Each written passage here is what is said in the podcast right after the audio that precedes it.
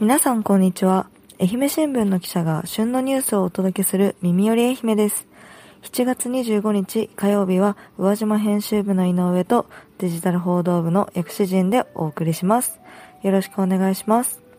えー、と言ってもですね、今回は2人の予定がなかなか合わなかったので、前半を私が、で後半をヤックル先輩が担当します。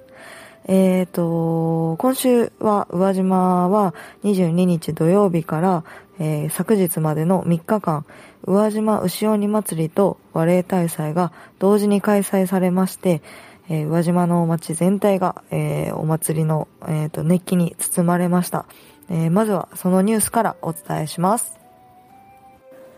宇和島牛鬼祭り開幕、カーニバルで1600人躍動、南予最大の夏祭り、第57回宇和島牛鬼祭りが7月22日、宇和島市中心部で開幕しました。通常規模での開催は4年ぶりで、初日のメインイベント、宇和島ガイアカーニバルには41団体約1600人が出場しました。子供や若者が商店街を練り歩き、暑さを吹き飛ばす力強い踊りで観客を沸かせました。えー、ガイアカーニバルは南予太鼓連の賑やかしで幕開け、宇崎竜道さん作詞作曲のガイア・オン・ザ・ロードにの大音量に合わせて色とりどりの衣装に身を包んだ子供らがワレイワレイと声を揃えながら精一杯体を躍動させていました。えっ、ー、と、まあ、あの、お祭りに来ていただいた方とかにはわかると思うんですけれども、あの、ずっとこの、あの、ガイア・オン・ザ・ロードが大音量で流れ続けていて、えっ、ー、と、取材していると、あの、数日間は、ちょっとその曲があの、頭から離れないような、あの、去年もそんな感じで、今年も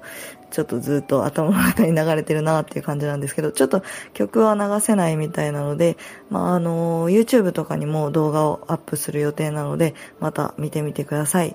えっ、ー、と、最終日の、えっ、ー、と、24日は、親牛鬼パレードと和礼大祭のフィナーレを飾る走り込みがありました。えー、宇和島編集部に来て4年目になるんですが、実は、えー、コロナの影響で通常規模同時開催のお祭りを見るのが、は、これが初めてでした。えーと、カラフルな体の牛鬼15体がずらっと並んで城下町を練り歩く姿はとてもかっこよかったです。えーと、大きな体をぐるぐるとあの回す様子なんかは特に迫力満点でした。え、ー、と、ただ、こう、背中というか、まあ、お尻というか、そその辺はちょっとまん丸い感じのフォルムをしていて、え、ー、と、すごくなんか可愛らしいところもあるんだなと思って、後ろにの魅力をたくさん見つけられたお祭りになりました。えっ、ー、と、まあ、この3日間は、えっ、ー、と、他にも、えっ、と、宇和島温度であったりと、あと花火も上がったりと、いろいろイベントがありましたので、その様子を記者が一生懸命あちこちで、えっ、と、写真を撮ったり動画を撮ったりしていますので、紙面では写真特集、えー、動画は YouTube などアップする予定ですので、ぜひ見てみてください。大津の肘川地域に複合公共施設完成。西日本豪雨で被害、行政機能など統合。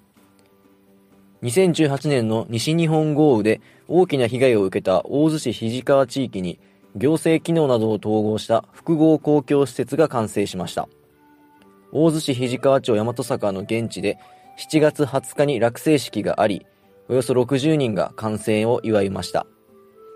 新施設は旧肘川公民館跡地に建設し、鉄筋コンクリート3階建てで延べ床面積1686平方メートルです。大洲市役所支所と保健センター、公民館、図書館分館を集約、統合しました。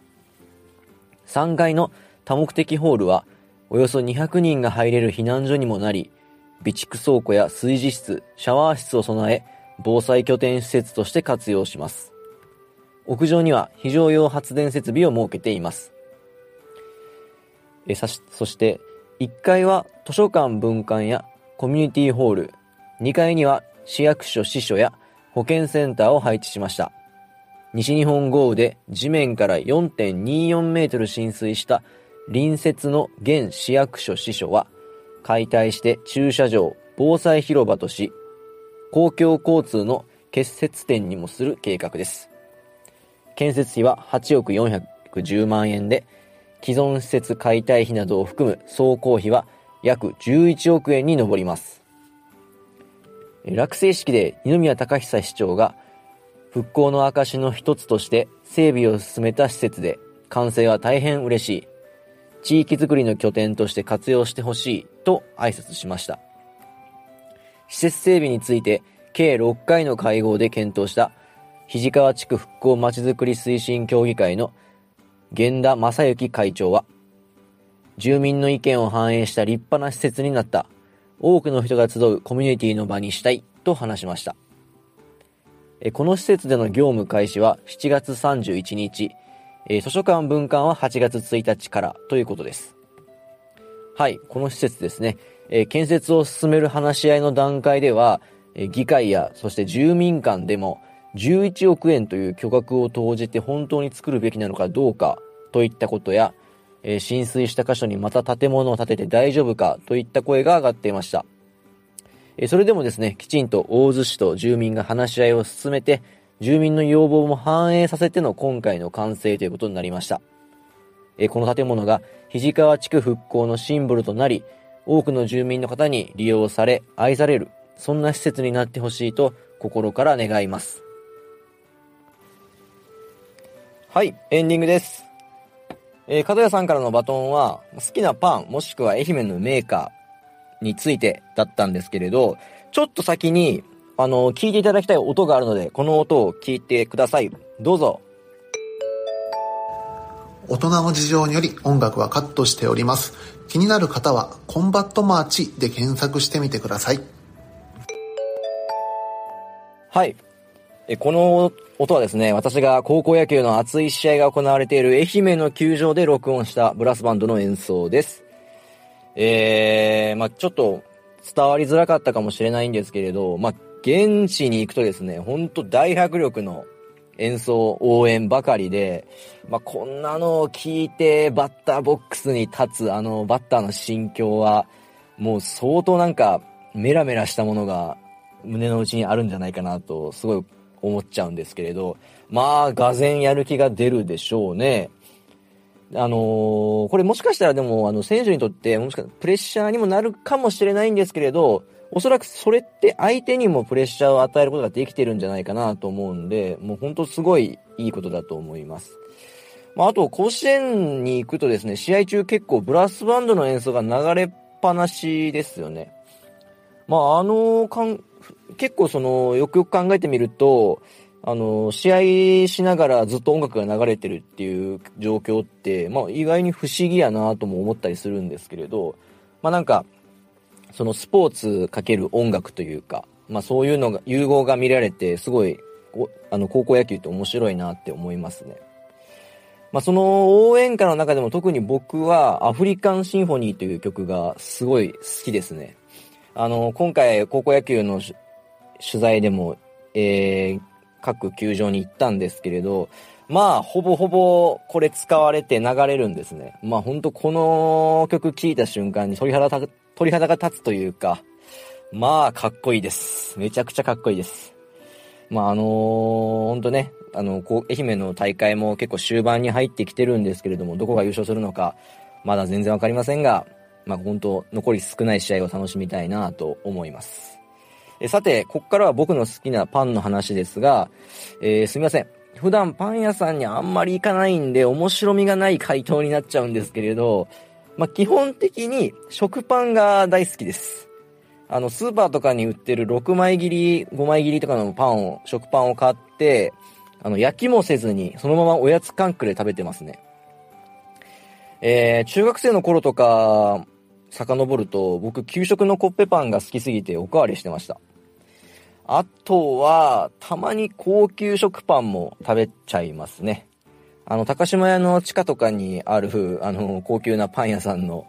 えー、食パンというか、あれを買ってるんですけれども、まあ、こんなことを話すとですね、あの、ちょっとセレブ感が出てしまうんですが、そんなことは全くなくて、まあ、パンに限って、あのー 食材では高いのを買わせていただいてるっていう感じです。えー、あとはこんな感じですかね。あとは愛媛のメーカーだと、畑田さんのドライチとかすごい好きですね。でも最近初めて知ったんですけれど、ドライチって夏場は売ってないんですね。なんか、あのー高温に耐えられないというか、なんかそんなのを一回ラジオで聞いたことがあります。